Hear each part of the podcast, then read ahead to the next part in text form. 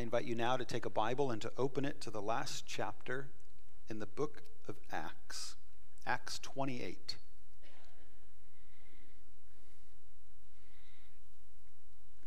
For a little bit of context, uh, Brad led us last week in Acts chapter 1, where about 120 of the closest followers of Jesus were gathered together and anticipating the coming of the Holy Spirit so that they would be empowered to go throughout Jerusalem and Judea and Samaria and then the uttermost parts of the earth with the message that the kingdom of God was here, that the repentance for the forgiveness of sins was available to everyone who would come.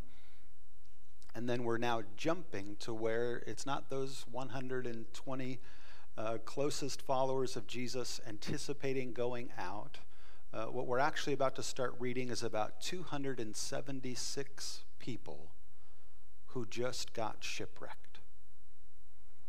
And once it became clear that the boat was going to give way, that it was stuck, and the storm was ravaging the ship, and so everybody who needed to had to jump overboard and make it to land. One of the soldiers on this ship of 276 said, well, before we all go, we should probably execute the prisoners because we will lose control of them once we all jump. And one of the soldiers, a centurion, knowing the Apostle Paul and knowing that he was a prisoner on this ship, said, No, no, no, don't do that. We're all about to jump and look for land. Don't execute any of the prisoners. And this is where we pick it up. After we were brought safely through, we then learned that the island was called Malta. The native people showed us unusual kindness, for they kindled a fire and welcomed us all, because it had begun to rain and was cold. When Paul had gathered a bundle of sticks and put them on the fire, a viper came out because of the heat and fastened on his hand. When the native people saw the creature hanging from his hand, they said to one another, No doubt this man is a murderer. Though he has escaped from the sea, justice has not allowed him to live. He, however, shook off the creature into the fire and suffered no harm. They were waiting for him to swell up or suddenly fall down dead. But when they had waited a long time and saw no misfortune come to him, they changed their minds and said that he was a god. Now, in the neighborhood of that place were lands belonging to the chief man of the island named Publius, who had received us and entertained us hospitably for three days.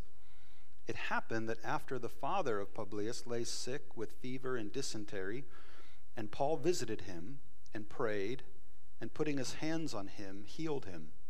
And when this had taken place, the rest of the people on the island who had diseases also came and were cured. They also honored us greatly, and when we were about to sail, they put on board whatever we needed. After three months, we set sail in a ship that had wintered in the island, a ship of Alexandria with the twin gods as a figurehead. Putting in at Syracuse, we stayed there for three days. And from there, we made a circuit and around to Rhegium. And after one day, a south wind sprang up, and on the second day, we came to Puteoli. There we found brothers, and were invited to stay with them for seven days. And so we came to Rome. And the brothers there, when they heard about us, came as far as the Forum of Appius and the Three Taverns to meet us. On seeing them, Paul thanked God and took courage. And when he came into Rome, Paul was allowed to stay by himself with the soldier who guarded him. After three days, he called together the local leaders of the Jews, and when they had gathered, he said to them, Brothers, though I have done nothing against our people or the customs of our fathers, yet I was delivered as a prisoner from Jerusalem into the hands of the Romans when they had examined me, they wished to set me at liberty because there were no reason for the death penalty in my case. But because the Jews objected, I was compelled to appeal to Caesar. though I had no charge to bring against my nation. For this reason, therefore, I have asked to see you and speak with you, since it is because of the hope of Israel that I am wearing this chain. And when they said to him, We have received no letters from Judea about you, and none of the brothers coming here has reported or spoken any evil about you, but we desire to hear from you what your views are. And for with regard to this sect, we know that everywhere it is spoken against. And when they had appointed a day for him, they came to him at his lodging in greater numbers. From morning till evening, he expounded to them, testifying to the kingdom of God, and trying to convince them about Jesus, both from the law of Moses and from the prophets. And some were convinced by what he said, but others disbelieved. And disagreeing among themselves, they departed after Paul had made one statement The Holy Spirit was right in saying to your fathers through Isaiah the prophet, Go to this people and say, You will indeed hear, but never understand. You will indeed see, but never perceive. For this people's heart has grown dull, and with their ears they can barely hear, and their eyes they have closed, lest they should see with their eyes, and hear with their ears, and understand with their heart, and turn, and I would heal them. Therefore, let it be known to you that this salvation of God has been sent to the Gentiles, and they will listen. And he lived there two whole years at his own expense and welcomed all who came to him, proclaiming the kingdom of God and teaching about the Lord Jesus Christ with all boldness and without hindrance. And that'll conclude our reading. It's a pretty dramatic point at which to pick up the story. Uh, if you don't have plans on this snowy Sunday afternoon, uh, you would be really blessed to pick up the story in Acts chapter 20, where Paul knows he's on his way back to Jerusalem, and he begins to start saying goodbye to the churches as he is en route to Jerusalem. And he knows before he goes that he's going to face arrest and persecution and trial. And so sometimes, even in that gathering, the believers are saying, Paul, please don't go to Jerusalem. Please don't go. At one point, very prophetically, somebody comes up to him and takes off his outer garment and then uses that to bind his hands together and says, This is what's awaiting you in Jerusalem. And he knows it. But he continues to go because, as he has been a missionary and traveled around the Mediterranean proclaiming the good news to the ends of the earth, one of the things he's also been doing is gathering funds and resources to take back to Jerusalem in order to bless the church that has suffered so much persecution. And so, even though he knows suffering is on the way, even though people who love him were telling him not to do it, he makes this trip to Jerusalem. And there's a few things that I want to point out just in this chapter uh, that all come from those last few chapters in Acts. But one, it's that God spreads his message of good news by unexpected means. This good news of the gospel of the kingdom uh, having arrived and all people being able to repent from their sins and find forgiveness through Jesus it spreads as you continue to read through Acts in very unexpected uh, ways.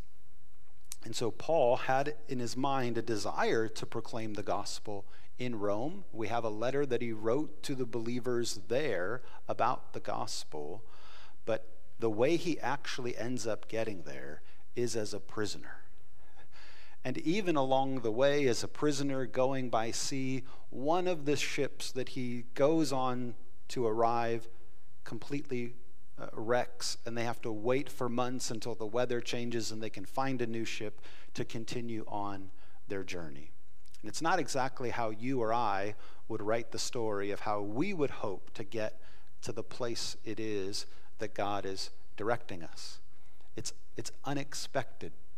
It's unusual in the way that God works. Previously in the book of Acts, we saw at times when even Paul himself had a disagreement with somebody he loved uh, in Barnabas about whether or not to include John Mark in the continuing journeys. And they disagreed so strongly that they went their separate ways. And we would say that uh, that's unfortunate, that's sad, but yet God used that as a means by which the message would and the work would multiply. That neither one of them, in their dispute with each other, then said, Well, that's it, I'm done spreading this message. They were equally passionate about spreading this message. And so they discovered that now they could do it and should do it in different ways. And so the message went farther and to even more people than they would have expected. At one point, Paul is desiring to go into a region in Asia, and the Holy Spirit intervenes and says, You're not supposed to go there. You're actually supposed to go further into Europe.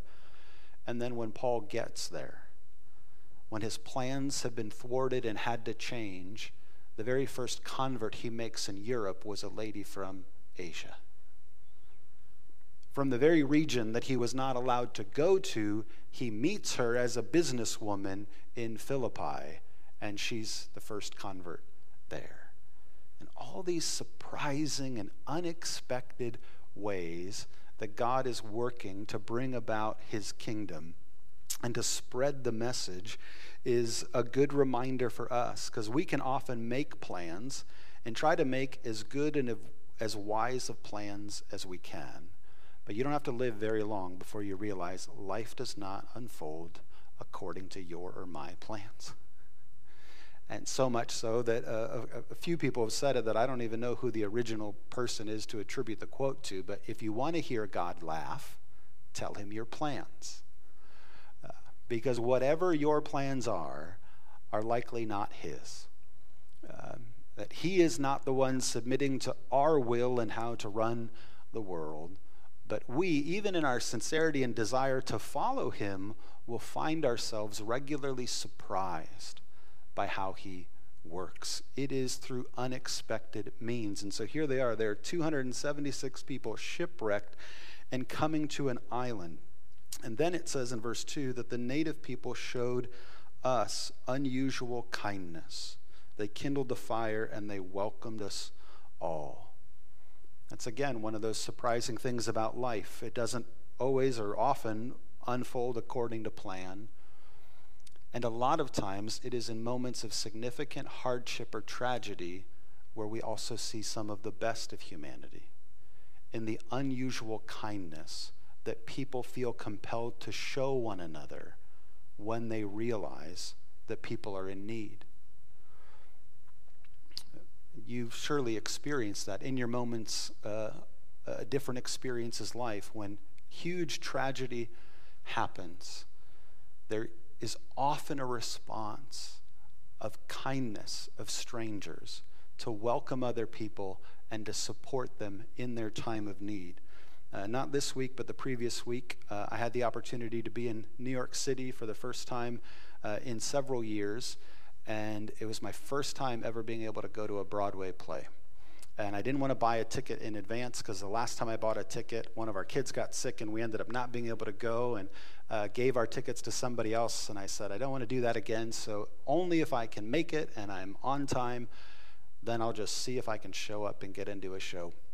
But there was a specific one that I wanted to see called Come From Away, which, if you don't know the story of it, it's the true story of Newfoundland, Canada, where on September 11th, when our airspace was closed and all planes were ordered to be uh, now on the ground, a small town in Canada of about 7,000 people received about 7,000 guests because they have an unusually large airport for the size of their town. And so it's a musical about the true story of the hospitality of this town that doubled in size overnight, with then no sense of how long these people would stay. Would they be able to get on a plane the next day and go? Would they have to wait several days? And so, as the characters are, are playing the people on the plane coming off and one of the people, uh, they wouldn't let anybody take their luggage off of the planes because they wanted to be prepared to go. So they could only take their carry ons with them when they uh, deplaned and not knowing how long they would be there. But then it ended up lasting four days that they were now in an unexpected small town, entirely dependent on the hospitality of other people to provide shelter, food, and clothing. And I cried through most of it. I mean, one, to watch it, but to watch it after I just read and watched a number of things in the 20th anniversary of those events this past year, but then to also watch it in New York City, where so much of the tragedy transpired, was just incredibly moving. But it was this window also into this dynamic that in this amazing tragedy, there was this unusual kindness. I didn't want to read too far into it to see then how it unfolded, but eventually, towards the end, many of the people on the 10th anniversary of it came back and brought their families with them to introduce them to the people who had been so hospitable to them in their time of need. And then, as I read this story of here's Paul with 200 other people on a ship, end up uh, stranded. We don't know much about these people on this island, but there is, in God's common grace, often unusual kindness displayed to people in significant need or tragedy. Then we also see the undoing of the curse. Uh, as we had gone through Matthew, Mark, Luke, and John, uh, Mark Kuyper had led through Mark chapter 1 how Jesus was showing his ability to undo the effects of the curse. And I think that theme continues here in this chapter. Paul is now just trying to add to the fire and to keep it going that the local townspeople have got together. And as he assembles uh, a, a bunch of sticks to throw them in, one of those is not a stick, and it's a snake that wraps itself around him. And it causes all of the people to say, What did you do? You must be guilty of something. We don't know how you survived the shipwreck, but justice will prevail and you're going to be punished. But then he's not. He's fine. He can shake it off, and there's no uh, reaction that his body has, no swelling. He's totally fine. Now, for most of the people on that island, they don't have the, the story of Adam and Eve in the garden and a serpent tempting them into ultimately rebellion against God. But I do think there's an aspect in which what the serpent did in Genesis chapter 3 this snake is unable to do here in Acts 28. For them, it is dramatic, it is miraculous. They start to think that Paul himself is now maybe some sort of a God, and he stays there long enough to help them understand no, he's not. But the God who he serves is a God sovereign over nature, just like Gaylord described this morning so well. We believe God rules over all of his creation. And so he can bring miraculous healing. He can prevent sickness from coming. And then once now, Paul stays at the leader's uh, home and discovers that his own father is sick. Paul heals him. And then what happens? Well, the word gets around, and every sick person on the island is brought to Paul. And Paul is able to be this extension of healing that Jesus was did when he was. Uh, still alive and with them. Now they're coming to one of Jesus' followers and they're seeing the curse being undone. That this good God who's announcing his kingdom and that it is for everyone also has power over sickness and death and the grave. And they're seeing this in a, in a, in a powerful way that the curse can be undone when we follow after Christ. It says they wait there for about three months until they can find the next ship. And then the very ship they get on, isn't this unusual? It has at the front of the ship the figureheads of two gods that the Greeks would have worshiped. You know, sort of their way of putting, you know, Ford versus Chevy versus uh, Toyota. But those weren't just companies. This was, this ship will sail with the protection and the blessing of these two gods as it's out at the sea. And here's Paul getting a free ride to Rome as a prisoner on a pagan ship. He knows where the real protection comes from. And so he's able to take this journey for it, but what others are putting their hope and faith and trust in, he can witness to them and testify to them about the futility of their gods and the rightness and the holiness and the uniqueness of the God of the Bible. It's not how he would have written it. It's not how you and I would probably plan our travels uh, and our adventures had God called us uh, to this area. But it is amazing how he is able to do this. And then it says, with all of that, still, when he gets to Rome, in verse 15, the second half of it says, Paul thanked God and took courage. And when we came into Rome, Paul was allowed to stay by himself with the soldier who had guarded him. And so, this phrase that Paul here, after all these events, still needs to take courage. It actually comes from chapter 23 and verse 11. If you have a Bible open, uh, you can look at it. But Paul was in the heat of persecution in Jerusalem. Like I had said earlier, in his traveling there, people were warning him and saying it's going to be dangerous. And Paul is experiencing the full brunt of that danger as he is arrested. And he's brought before the council. And the people were so mad at him that the soldiers had to basically take him and hide him from the mob because it says the mob wanted to tear him to pieces. And in the height of that intensity, the Lord gives him an unusual promise in verse 11. Acts 23:11 The following night the Lord stood by him and said, "Take courage, for as you have testified to the facts about me in Jerusalem, so you must also testify in Rome." And Paul needed that word. Shortly after that promise was given to him, 40 men made a vow that they would never eat again until they ended Paul's life. Like, I don't know if you've ever had anybody mad at you, but I don't think you've ever had that many people that mad at you. But Paul needs this promise because the very next thing that happens is that 40 people take an oath before the Sanhedrin we will not eat until we've ended his life. Paul's nephew overhears that and goes and tells Paul. And he says, Go tell that to the, to the leader, the pagan leader. He goes and tells him. And that guy says, Okay, give me 200 troops, give me 70 cavalry, and we're getting them out of here tonight. And we're sending them to Caesarea.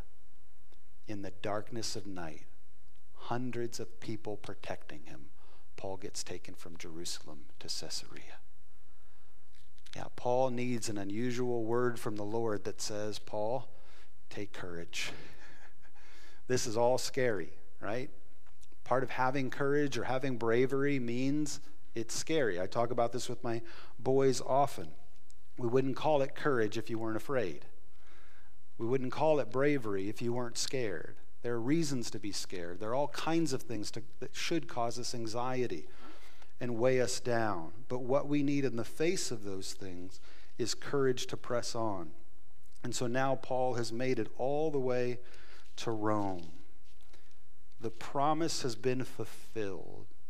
And it doesn't just say, and so he had taken courage, but it says, and so he's taking courage again. He still needs to rely upon God and with whatever fears or anxieties are coming into his life still, to rely on God to get him through that. And so to take the courage that he needs now, and so this, uh, this unlikely courage that he has in all of these circumstances to proclaim the word of God in this moment. And then he calls together the local leaders of the Jews, assembles them, and we read together his opportunity to witness to them the hope that he has in the God of Israel who promises a future resurrection, which all of them can take place in, and how Jesus himself is the fulfillment of the law and the prophets. And so, from this unlikely courage, we see that the very last verse it says, He was proclaiming the kingdom of God and teaching about the Lord Jesus Christ with all boldness and without hindrance. And so, in, in all of these circumstances, we see this unhindered witness of the Apostle Paul. The chains couldn't stop him, the shipwreck couldn't stop him. We don't know when those 40 men broke their oath, but at some point they had to break their oath to never eat again. It's almost this comical story. You know, when did they break down and say, Did you have breakfast today? We told each other we were not going to eat until we got him, and he's long gone. There's no chance they're going to get him. And so all of those points of opposition could not hinder what God was doing in expanding his kingdom and making it so that people would know and be invited into the good news of the forgiveness of their sins through all that transpired. And so we believe God continues to do all of this, continues to work in all of these ways, not according to all of our plans and how we think it should go, but always according to his goodness, always according to his grace. He can do surprising things when life surprises us. We were laying down last night, I was putting the kids to bed, and right before the older two were going down, uh, my son, my oldest, Levi, said, Hey, I haven't seen a video from Ukraine for the last two days or something. How are Scott and how are the Sobies doing? And I said, Oh, today we didn't get a video, but we actually got a, a written update from Oksana. And so I said, Do you want me to read it to you? And he says, Yes. So this is what I read him. By God's mercy, we're doing well. The situation in our area of Ukraine is about the same. Periodically, the Russian convoys come through the area, and we can regularly hear the explosions of fighting in the distance. So far, though, the fighting is keeping them occupied, and they haven't come door to door or begun doing document checks like they have in other surrounding towns and villages. People around us are scared, and Scott and I spend much of our time encouraging and keeping in touch with people because most of these dear ones are not Christians and are very distressed. We have many chances to witness to people about Christ. A pastor from a church nearby had left because of the war, and so that congregation is struggling spiritually. Scott's been doing a lot of counseling, comforting, and picking up some of the broken pieces. And that leads to our main prayer request that the Lord would give us wisdom as we're dealing with different individuals, different opinions and personalities, and varying situations around us.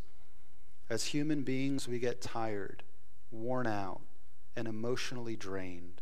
But I'm amazed at how the scripture meets our needs. Psalm 25:15 has been such an encouragement to me. My eyes are ever toward the Lord, for he shall pluck my feet out of the net. And we thank you so much for keeping us in your prayers. The Lord is answering them. For weeks, we've been expecting to wake up in the morning with no electricity or to a cold house and no water. Many of the villages around us have had long periods of time with no electric, which means that water pumps, heaters, gas furnaces all can't work. But so many people have been praying specifically about that, and we've not had these problems so far. Most of the time, we even have internet. We, true, we truly feel spoiled and blessed. We'd asked you to pray about the shortage of food in our area, and because of the generosity of so many, we've been able to help meet those needs. All the supermarkets are empty and closed. But in recent days, many farmers from nearby villages are bringing their produce and meat to the central market. And as I was shopping today, I saw an abundance of vegetables, milk products, and bread. No more bread lines. Praise the Lord. Another new thing that we're seeing are many pedestrians. Since public transportation is closed and gasoline is so hard to get, people are walking. Last Sunday, one family walked about three miles to come to our church service. I held back tears as I saw their desire and determination to be in church. This is just a little glimpse at our life. And I looked up at my son, and he goes, That was way better than I was expecting. Said, It was. It is. God can work in mysterious ways. And that is what we tell the world that they can place their trust on Him, which won't mean if they trust Him, everything goes according to plan and nothing ever surprises them. But it's that they can know that He is with them through all of life's twists and turns. And for whatever unusual hardships come, there is unusual grace that He gives to His children. Let's pray. Heavenly Father, we thank you for your word. We thank you that we can read back on a story of almost 300 people stranded at sea in what would seem like a hopeless situation, and yet to recognize your goodness and grace and provision, to keep all of them alive, to then use that to elevate the Apostle Paul, who was a prisoner but then became a voice that people listened to because they could not deny your favor upon him. And so, Father, we pray that you would help us, that all of us have been surprised by life and its challenges. Uh, all of us are dealing with trying to adjust to things that haven't gone the way we would have specifically planned or hoped. But help us to be encouraged that you are with us, that your purposes for us are good and kind, that we can trust that in placing our faith in you, that you will do all things well. We thank you that you're willing to use us, using, willing to use even the broken parts of our story and our past to ultimately be uh, a witness and a testimony that others need. And so we pray that you would help us to be open and available to all that you would want to do through our lives to spread the good news of the kingdom.